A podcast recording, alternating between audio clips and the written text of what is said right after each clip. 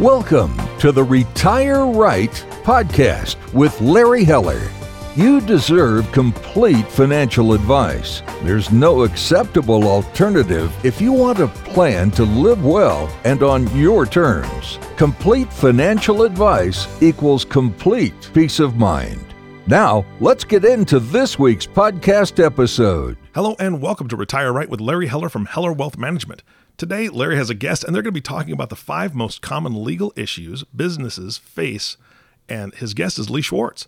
Lee Schwartz is the managing and founding partner of Schwartz Ettinger, a business law firm located in Melville. Lee has practiced law for over 25 years in the area of corporate and real estate law and all aspects of trusts and estates. Lee advises companies on their day to day activities as well as negotiating and structuring corporate acquisitions and sales. His extensive legal experience in this area and his business background allow him to offer practical solutions to his clients' challenges.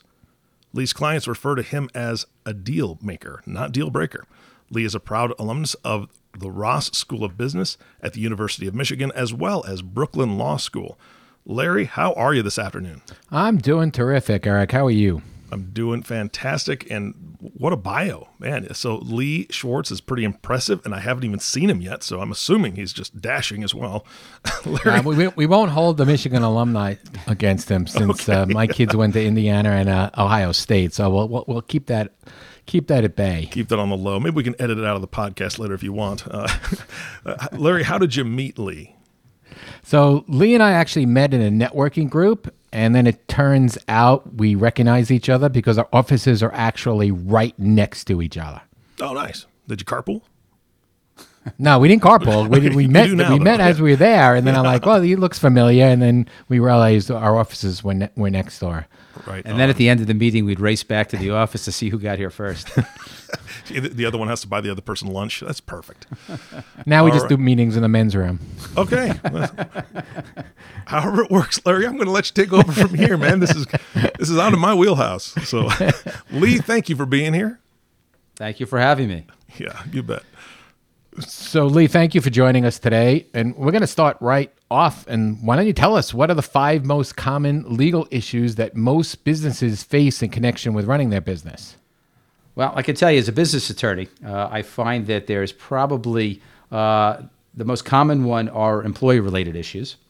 Uh, secondly, I find that there's issues between the owners of the business uh, that often come up. Third, real estate issues. Every business has to operate from somewhere. Uh, so most of the time, there, there are things that come up there.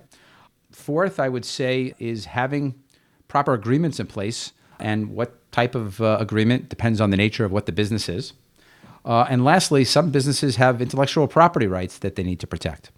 Uh, so I would say, uh, generally speaking, those are the five most common issues that uh, businesses face.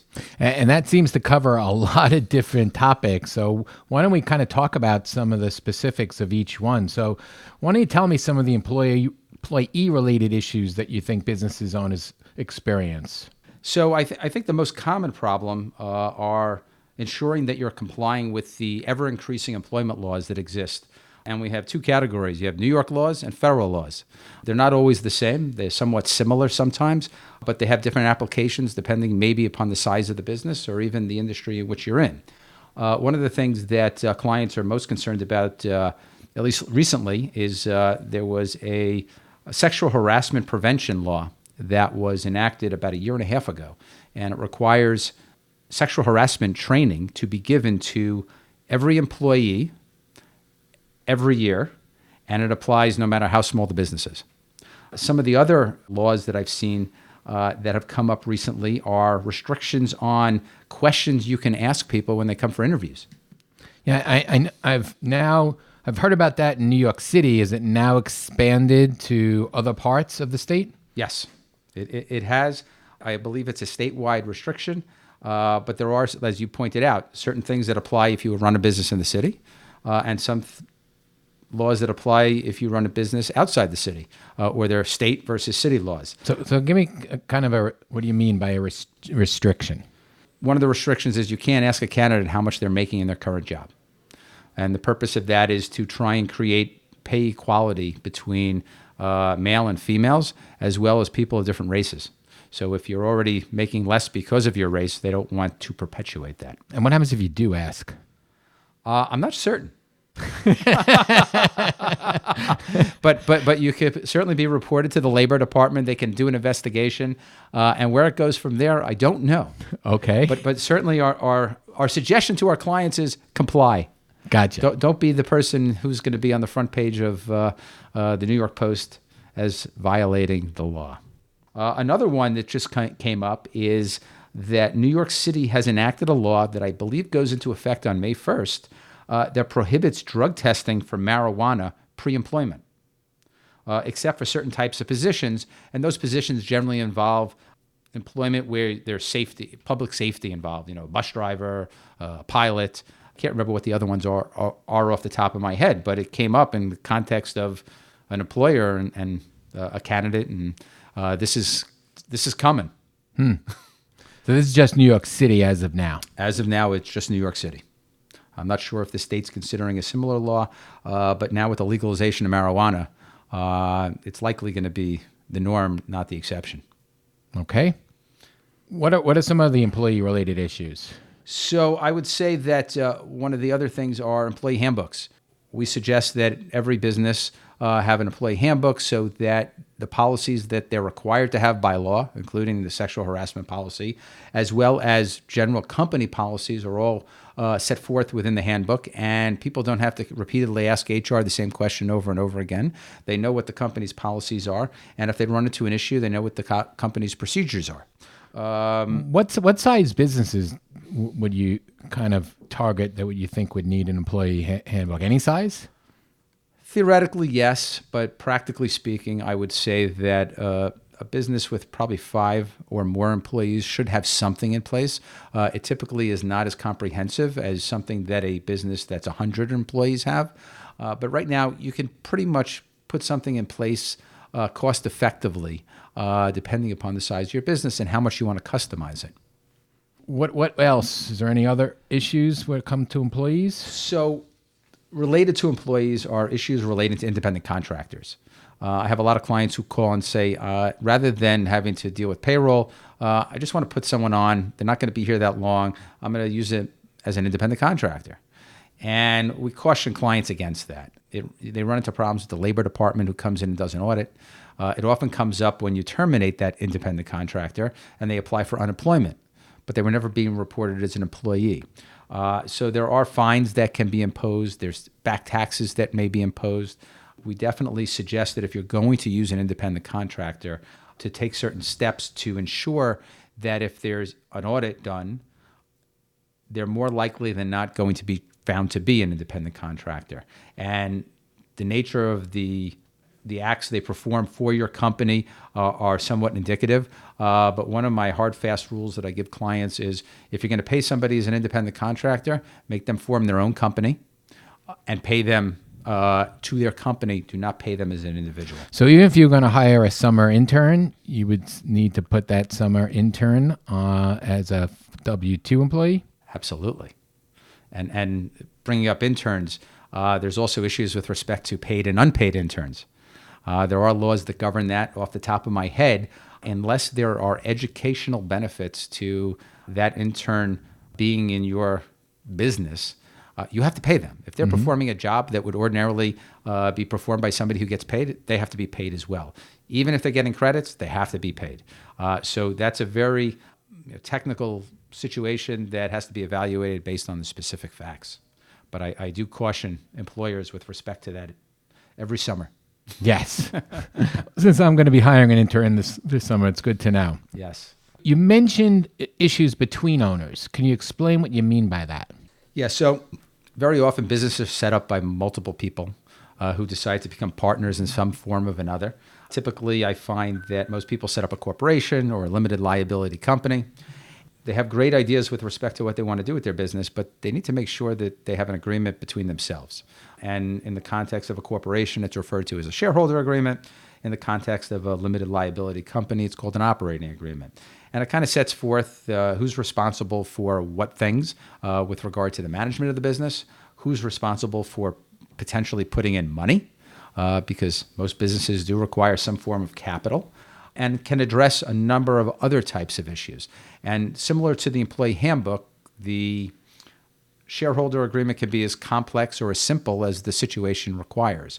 But I find that too many people don't get a shareholder agreement done initially, and then it becomes uh, a problem later on when they run into a problem. It's, it's much better off having the agreement put in place while everyone's getting along and still friends than when there's a problem.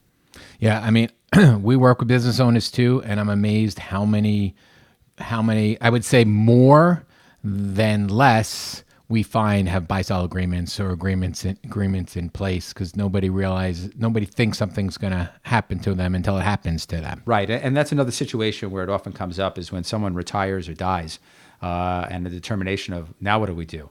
And and one thing I also learned from one of the matters I worked on probably about ten years ago is if you go through the trouble and you spend the money and you put an agreement in place, make sure you know where it is. it, it sounds like common sense, but in this situation, they couldn't find it. They knew they had one.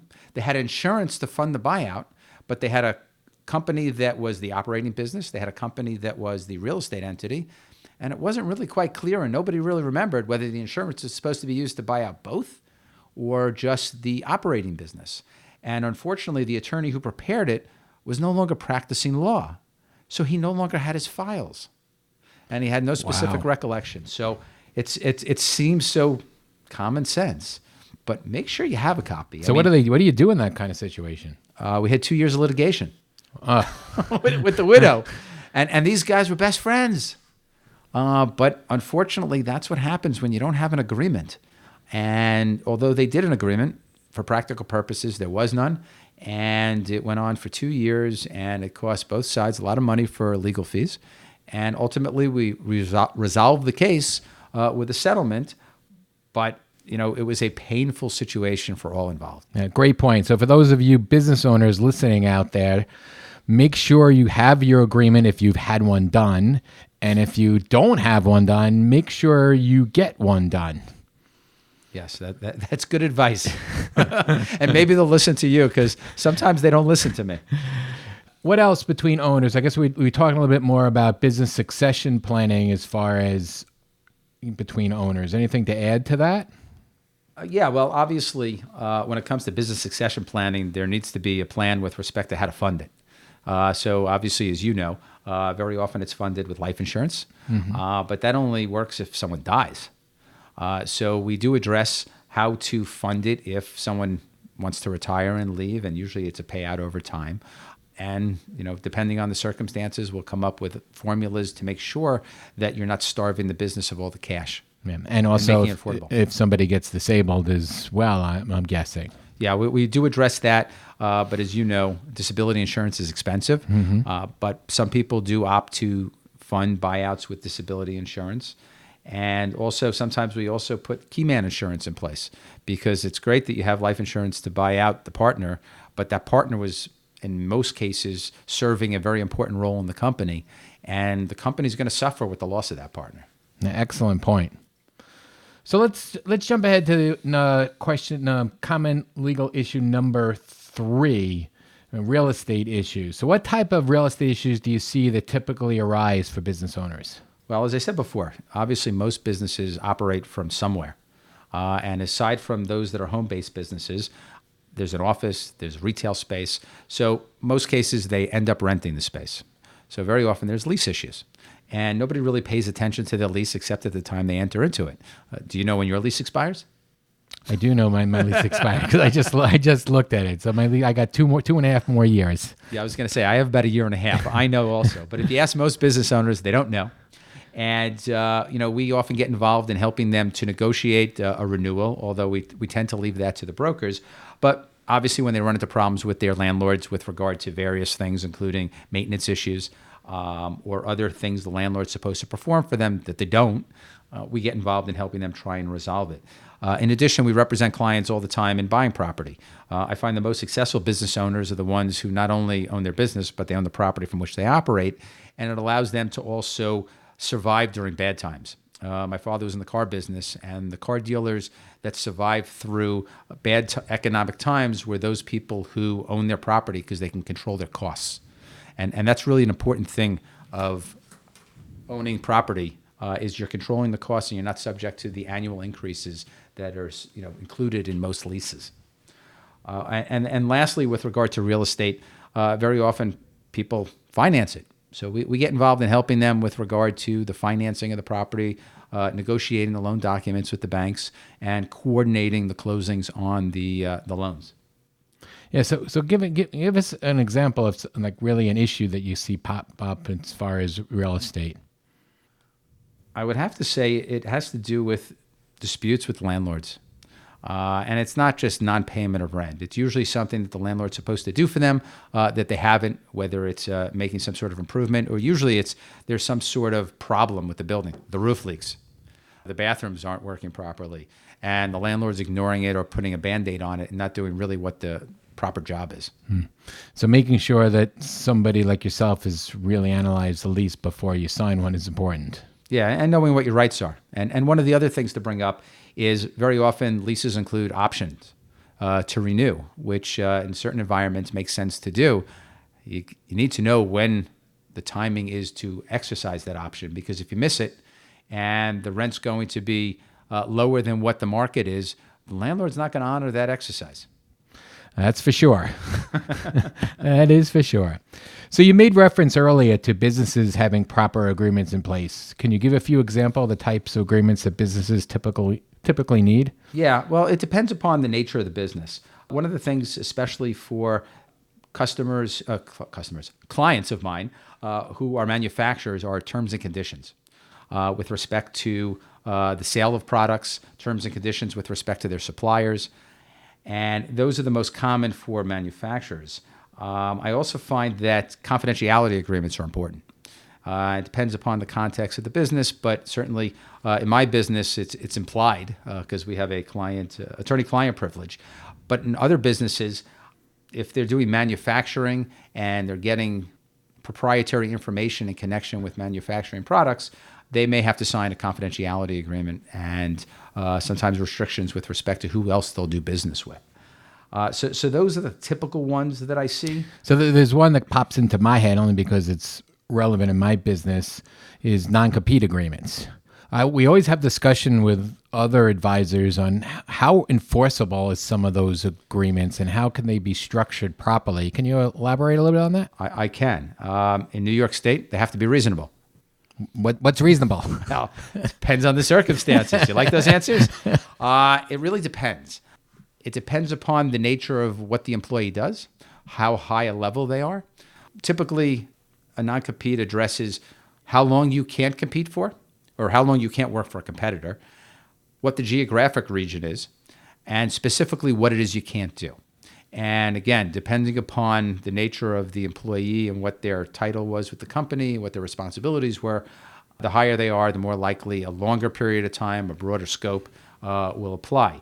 But there are other things you can have uh, in place that are more likely to be enforced, and we refer to those as things like non solicitation. You know, I don't care sometimes, or my clients don't care. Uh, if a employee goes to work for a competitor, as long as they're not trying to steal the customers that the employer introduced them to. So a non-solicitation is something that's enforceable generally for a longer period of time and can apply to existing clients, uh, future clients that are prospects of the business, as well as past clients who've worked with the business, say in the last two years, three years, whatever you know was included in the agreement.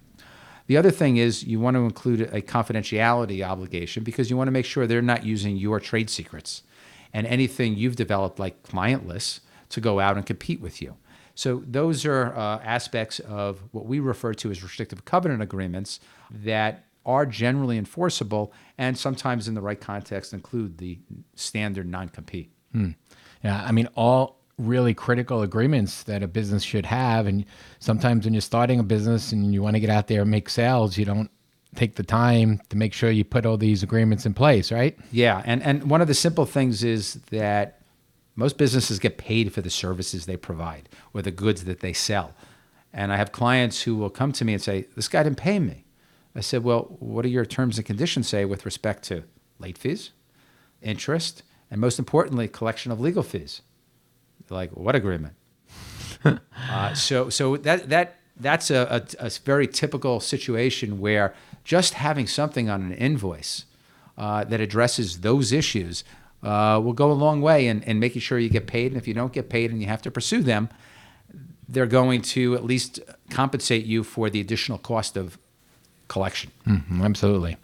You, so you mentioned as your the last of the most common legal issues protecting IP created by the business. So what do you mean by that? Okay, so IP, we're talking about intellectual property. And sometimes businesses have different types of things. They may invent products, product names, as well as trade secrets constitute different types of intellectual property. And, and the types of protections you can get are trademarks, patents, and copyrights. Um, and, and those are things that, depending upon the business, should definitely have protected. Because if somebody wants to use a similar name, you want to make sure you can stop them. I had a chiropractor who somebody opened up not far away from him in Manhattan uh, with a very similar name, and he was getting that guy's phone calls. That's how he became aware of them. So he had a trademark that was on file, and we sent out a letter, and they immediately stopped using the same name. So it's important to have, and, and certainly in the long run, uh, pays off if somebody tries to unfairly compete. So you just you mentioned trademarks, patent, and copyrights. Do you assist with all of these? We actually don't. Uh, we only really get involved in trademark filings. Uh, the other types of, of intellectual property rights are more of a specialty. Patents are usually done by people who have engineering backgrounds.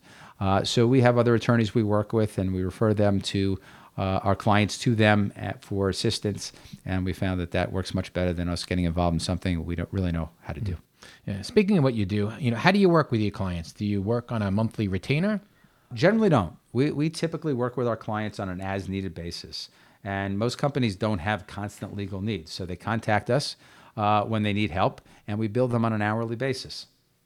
And uh, we, we, we try not to nickel and dime our clients because, frankly, I wouldn't want to be nickel and dimed. So we don't charge for introductory phone calls. We don't charge for, uh, hey, what's going on with this? Uh, if we're doing substantive work, we charge for it. But I don't want to discourage a client from coming to me and saying, hey, I may have this problem or I have this problem. I may need your help. What do you think?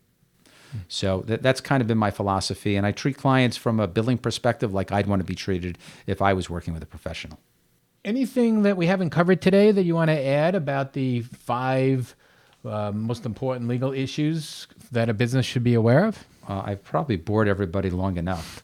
so, No, this is all great, great information, and I think anyone out there that's either thinking about starting a business or running a business should be should be well aware of. So, uh, thank you for joining us today, Lee. If anyone out there is interested in talking to Lee, you can call him at 631 777 2401, or you can find his information at www.schwartzettinger.com. Thanks again, Lee. well, thank you for having me. I appreciate the opportunity. Larry, this was fantastic. Lee, thank you so much for being on the show. Uh, I just sat back and enjoyed your guys' conversation. And uh, I know that hopefully business owners that are out there are going to take this as a good clue that they, they they need to get their ducks in a row. They have a few things that they should probably be contacting you about. So hopefully they do that. Larry, again, thanks for bringing them on the show. Ah, you're welcome, Eric. You bet. And thank you all for listening to the Retire Right podcast with Larry Heller. If you have not subscribed to the podcast yet, please click the subscribe now button below. This way, when Larry comes out with a new podcast, it'll show up directly on your listening device. This makes it much easier to share these podcasts with your friends and family. Again, thanks for listening today. For everyone at Heller Wealth Management, this is Eric Johnson reminding you to live your best day every day. And we'll see you next time.